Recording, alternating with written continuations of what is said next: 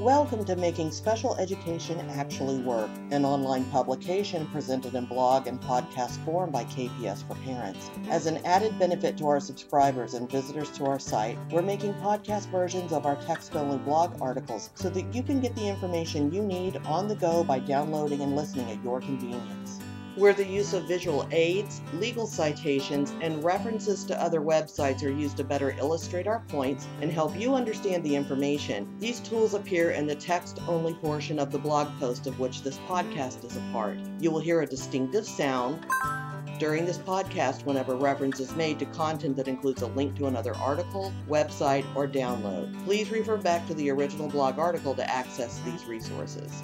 Today is October 21st, 2020. This podcast is titled Fascist Trends in Special Education Noncompliance. In this podcast, we examine the difference between democracy and fascism and how that relates to the lawful implementation of special education and related civil rights law. Fascism is a scary word that is far too often slung as an insult by people actively engaging in it who don't understand what it actually is. In today's post and podcast, I want to talk about what fascism actually is and how it shows up in all aspects of public agency functioning, but particularly how to recognize it in special education.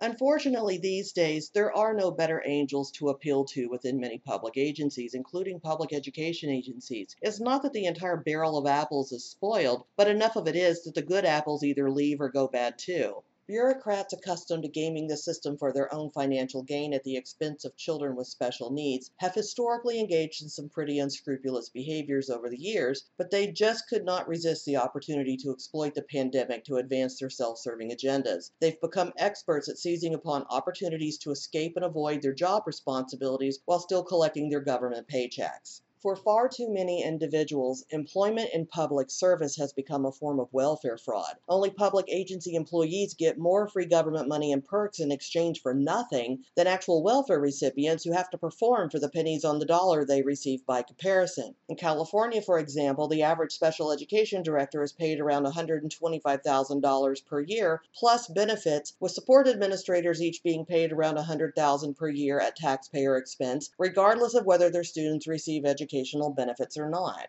So, how does that relate to fascism? And why is it such an inflammatory word when it simply describes a frame of thought? My theory is that either the people who find the terms fascist and fascism inflammatory are engaging in fascist behaviors and don't want to be called out on them, or they don't actually understand what fascism is and that they are actively engaged in it, thereby simply taking it as an insult. So, before we start talking about the fascists that have been employed in local government over the last 100 years, let's first arrive at an understanding of what these terms actually mean.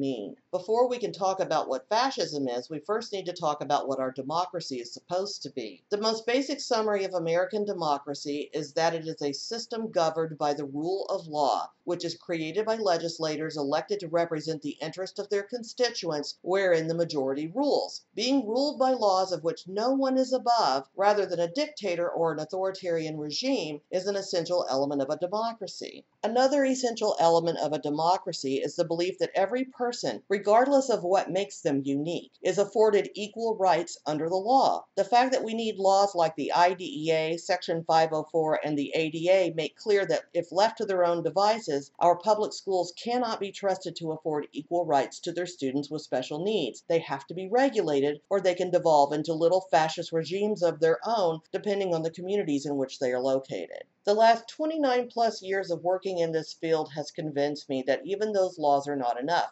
Fascists who have been within the system since before these laws were passed made these laws necessary in the first place to ensure democracy is afforded to every child in the public education system. One of the most historically significant pieces of litigation in IDEA history is PARC v. Pennsylvania in which it was determined that denying children with disabilities equal access to education is unconstitutional. The fact that our federal government has been kidnapping and locking up babies coming to our borders through the legal asylum seeking process with their parents speaks to the degree to which the rights of any child in this country are not honored in general, much less when children have disabilities. Recent feedback from the American Association of Pediatrics has described this conduct as institutionalized child abuse. The American Federation of Teachers has has called this conduct crimes against humanity.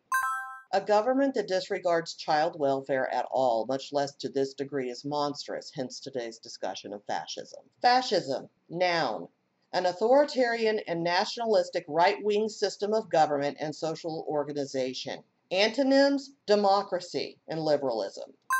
So basically, anything undemocratic is fascism. Denying children with disabilities equal access to education has already been determined to be unconstitutional. If it's unconstitutional, it's undemocratic. If it's undemocratic, it's fascist. Ergo, denying children with disabilities equal access to education is fascist. Nazis are fascists. They do not believe that all people have equal rights, and individuals with disabilities top their list of people who don't deserve to live, much less be given equal access to anything. All fascism includes biases against other humans on the basis of observable physical traits and or behaviors. In Hitler's Germany, it was the medical community that turned its back on individuals with disabilities, using science without ethics to justify mass killings and inhumane experimentation that were legitimized as medical procedures. After Hitler purged the country of somewhere between 6,000 and 7,000 Jewish doctors, more than 7% of all remaining German medical doctors joined the Nazi Party, a much higher percentage than the general population at the time. By 1942, more than half of Germany's medical doctors and professionals with PhDs in related fields had joined the Nazi Party. Doctors working for Hitler's Nazi state rather than patient welfare then embarked upon many of the most unethical human experiments conducted in modern history. Using Mendelian genetics to guide their decision making processes, they saw extermination as the correct solution for developmental disabilities like autism and Down syndrome, which they regarded as genetic defects. This abandonment of the Hippocratic Hippocratic oath to do no harm facilitated the Holocaust. Murder and dismemberment in the name of science were visited upon every class of individuals captured by the Nazis, including people with disabilities, during the Holocaust. At the time, there were no international laws governing the behaviors of doctors. After the war, following the Nuremberg trials,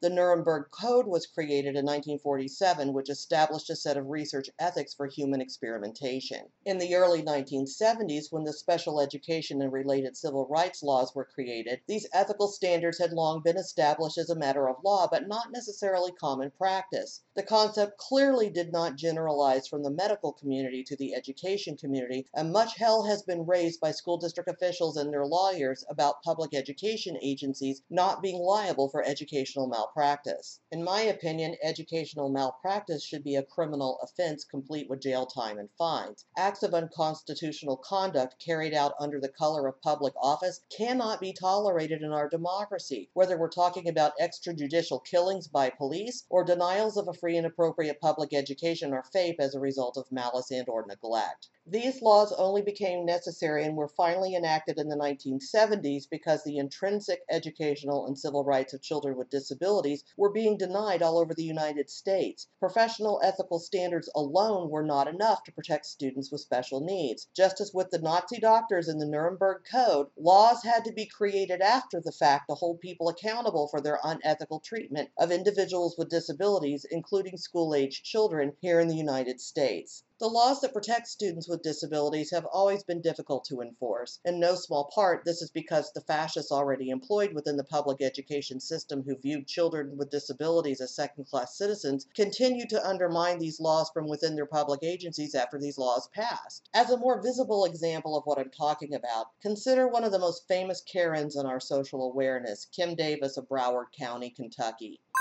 while she got elected to serve the public, taking an oath to abide by the rule of law and fully knowing that the Constitution requires a separation of church and state, she refused to issue marriage licenses to same sex couples following the landmark lawsuit Obergefell versus Hodges because her religious beliefs required her to engage in discrimination on the basis of sexual orientation. This is fascism. She denied equal constitutional rights under the law, refused to abide by the rule of law, and abandoned the separation of church and state in favor favor of her religious beliefs, which clearly do not align with the Constitution or democracy in general. She then claimed that she was being persecuted for her religion when she was put in jail for refusing to do her government job according to the rule of law. This kind of behavior has been going on since the laws to protect children with disabilities were passed in the 1970s through to today, and now we have the consequences of this pandemic impacting an already unconstitutionally dysfunctional system and exposing all of its flaws for the whole world to see. The thing about hard times is that it quickly reveals who the fascists are. They're the ones advocating for a return to the previous status quo in which they were the beneficiaries of inequities while actively denying the existence of the obvious inequities in our publicly funded systems. It has become the norm that agencies created by our democratic rule of law and funded with taxpayer dollars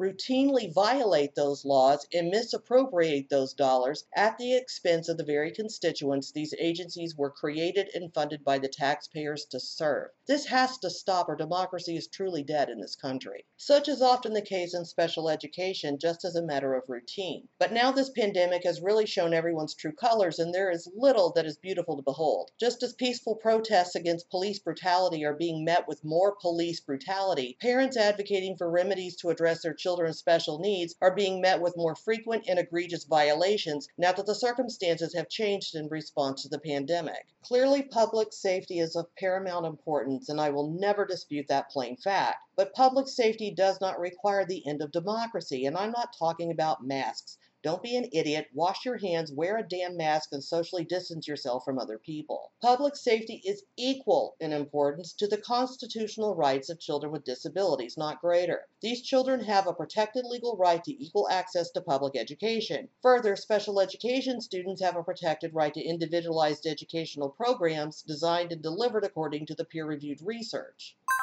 Local government agencies performing according to their legal mandates is democracy in action. This pandemic is not so apocalyptic that certain classes of individuals suddenly cease to have legally protected rights. Fascism denies their rights, not a virus. Local education agencies refusing to perform according to their legal mandates is fascism in action.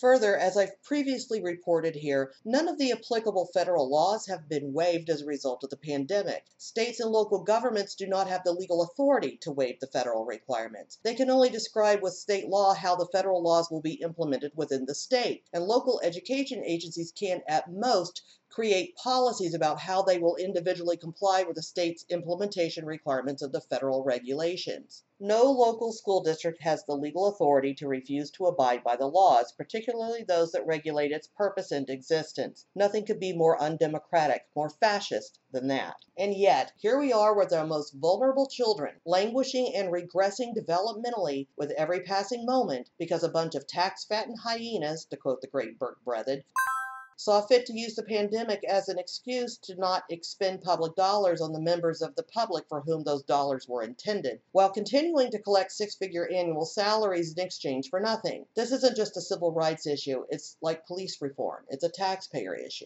What this pandemic has done, among other things, is expose every crack in every system throughout all of our systems of governance. And those cracks are the consequences of systemic noncompliance with regulatory mandates, as well as failures of those mandates to adequately describe courses of action to prevent noncompliance. There is no proactive oversight of local education agency compliance with special education and related civil rights law. The burden falls on the shoulders of largely uninformed and or unempowered parents to file complaints or litigate in order for the law to be enforced, which means it usually is not. It's a matter of when the cat is away, the mice will play. Without proactive oversight and enforcement, public agencies are adrift at sea, inventing their own ways of doing things while often unaware of their legal obligations. There is no real quality control in special education. There's just school district lawyers who jump in after the train has already wrecked to argue that it really didn't for ridiculous dollars per hour at taxpayer expense. It's one thing to point this stuff out, it's another thing to do something about it. My thought process is that the IDEA is overdue for reauthorization. Presuming assuming democracy is preserved with the upcoming election and we haven't descended into dictatorship, there's going to be a lot of public agency and legal reform coming down the pike for the next 10 years at least. Historians, anthropologists, sociologists, and psychologists will all be looking at the last four years and what led up to the current state of affairs in our nation under a microscope for the next 100 years at least. The data they will be generating will inform vast improvements to our social systems and create systems for ongoing improvement as our society evolves and encounters new challenges, so long as the rest of us make sure that happens. Right now, one of the most powerful things that parents of children with special needs can do is vote for the candidates they believe will take action to make sure that our publicly funded government agencies actually perform according to the regulatory requirements and achieve the purposes for which they exist, including the application of valid science to the delivery of services intended to benefit the public good. Maybe then we can finally become the democracy we're supposed to be. Thank you for listening to the podcast version of Fascist Trends in Special Education Noncompliance. KPS for Parents reminds its listeners that knowledge powers solutions for parents, and all eligible children, regardless of disability, are entitled to a free and appropriate public education. If you are a parent, education professional, or concerned taxpayer and have questions or comments about special education related matters, please email us at info at kpsforparents.org or post a comment to our blog. That's info at K as in knowledge, P as in powers, S as in solutions,